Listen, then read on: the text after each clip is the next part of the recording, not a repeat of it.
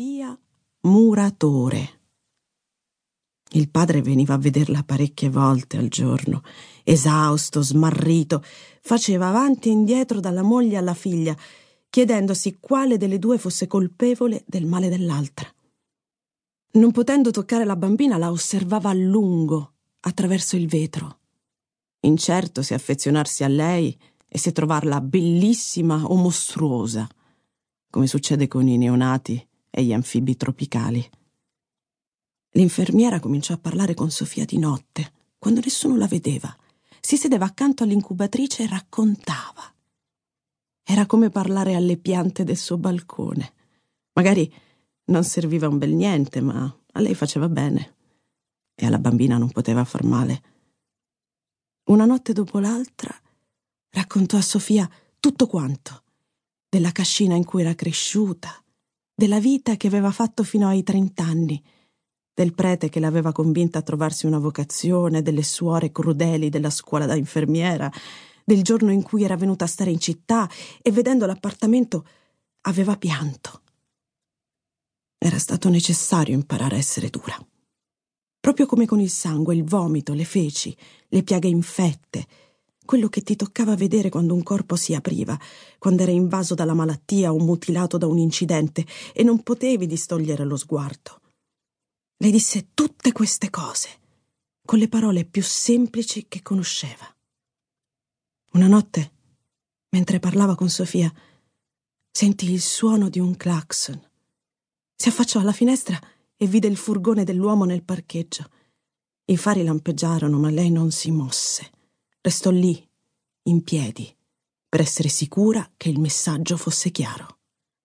Lui scese dal furgone, guardò in su, verso la finestra, fumò un'intera sigaretta, poi gettò il mozzicone e lo schiacciò sotto la scarpa come se il mozzicone fosse lei.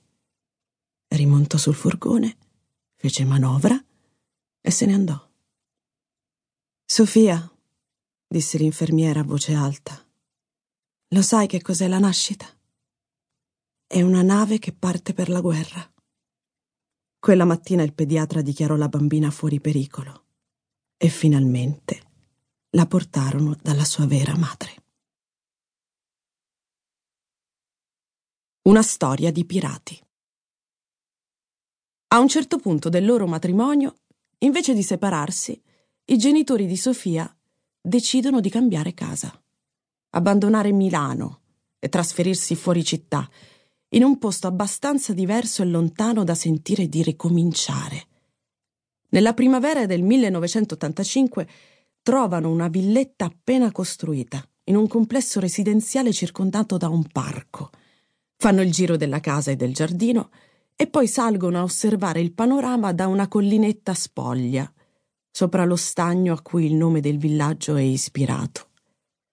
Raccontando questa storia, una domenica mattina del futuro, Sofia dirà che a lei da lassù Lago Bello sembra un paese delle favole. Non può sapere quanto lo odierà crescendo. A otto anni quello che desidera è un cane, una capanna sull'albero, il permesso di andare in bicicletta da sola e la pace tra i suoi genitori. Ha già assistito a diversi litigi e benché la causa dei loro problemi sia un mistero ai suoi occhi, ha capito lo scopo di queste gite. Qualcosa tra di loro va male e in una casa nuova si spera che andrà meglio. Sta pensando, per favore, per favore fai che questa sia la volta buona. Da grande descriverà i tetti e i comignoli, i percorsi che la ghiaia disegna sull'erba dei prati, il modo in cui il sole scintilla sulle saracinesche dei garage. Mentre l'agente immobiliare indica le Alpi all'orizzonte, la madre di Sofia tende una mano verso il padre, senza essere stato chiamato né toccato, ma proprio come se avesse ricevuto un altro tipo di segnale, lui allunga la sua e gliela stringe e Sofia prova il senso di prodigioso potere delle preghiere esaudite.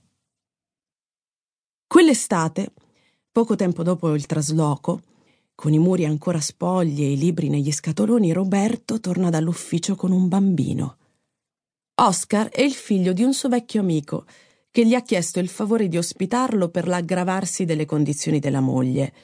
E anche lei un'amica, ma in un modo un po' diverso.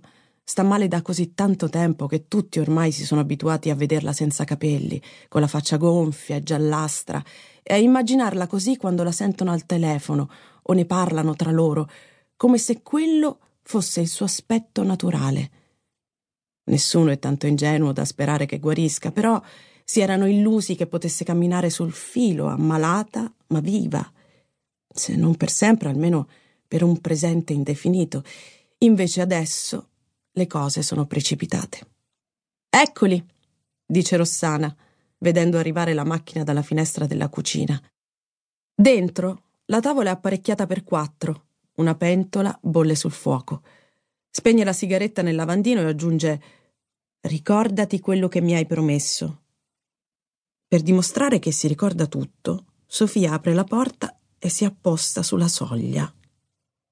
Da grande reciterà la scena in altre stanze, interpretando per il pubblico la bambina di stasera.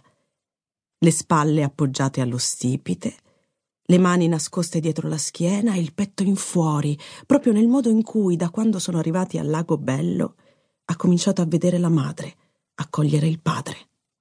Una parodia di moglie resa ancora più grottesca dagli occhiali che indossa, con una garza sulla lente destra per correggere lo strabismo. In fondo al vialetto Roberto spinge il cancello con un piede, le mani occupate dalla borsa del lavoro, lo zaino di Oscar, un sacchetto di concime che ha appena comprato al vivaio, bacia sua figlia in fronte ed entra in casa, lasciandole il compito di accogliere l'ospite alle sue spalle. Ciao, dice Sofia. Hai fame? Dipende, risponde Oscar. Che cosa c'è? Polpette con il purè. Il purè l'ho schiacciato io, e poi il gelato. Che cosa hai fatto all'occhio? Oh, quello lì sta bene. È questo che è un po' pigro. Devo insegnargli a stare senza l'altro, se no smette di lavorare. Posso vedere? Va bene, dice Sofia, con la stessa disinvoltura con cui si spoglierà tra qualche anno. Alza gli occhiali sulla fronte e cerca di tenere a bada il suo occhio sinistro, però un po' per l'emozione, un po' per tutto il tempo in cui è rimasta orba, la cosa non le riesce come dovrebbe. Che figo, dice Oscar. Ma come fai? Io non sto facendo niente. Sei sicura? Mi dispiace per tua mamma, dice Sofia, ricordandosi la frase che si era preparata. Oscar è colto alla sprovvista. Scrolla le spalle e molla un piccolo calcio al gradino d'ingresso con la punta di una scarpa. Poi dalla cucina li chiamano per mettersi a tavola. Quella sera riserva a Oscar altre scoperte interessanti. Alle dieci Rossana si siede accanto a Sofia sul letto, le toglie gli occhiali, li piega nella custodia, le appoggia un dito sulla punta del naso. Allontana il dito lentamente mentre Sofia si sforza di tenerlo a fuoco, Ripetono l'esercizio alcune volte e alla fine Roberto si unisce a loro per un altro genere di rito.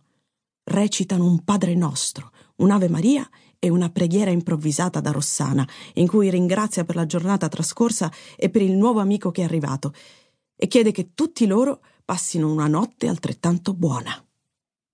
Amen, dice Sofia. Rossana si china su di lei e le dà il bacio della buonanotte. Le sembra giusto fare la stessa cosa con Oscar, solo che lui non sa bene come reagire, si imbarazza, si tira le lenzuola fino al mento e chiude gli occhi. Poi finalmente la luce viene spenta e gli adulti abbandonano la stanza.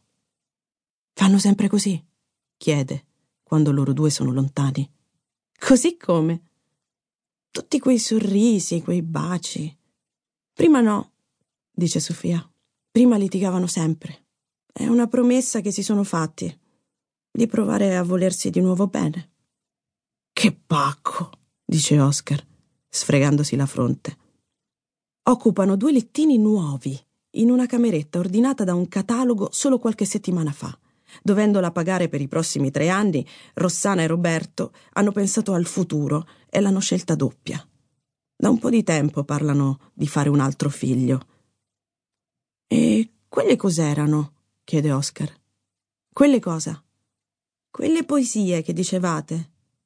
Intendi le preghiere?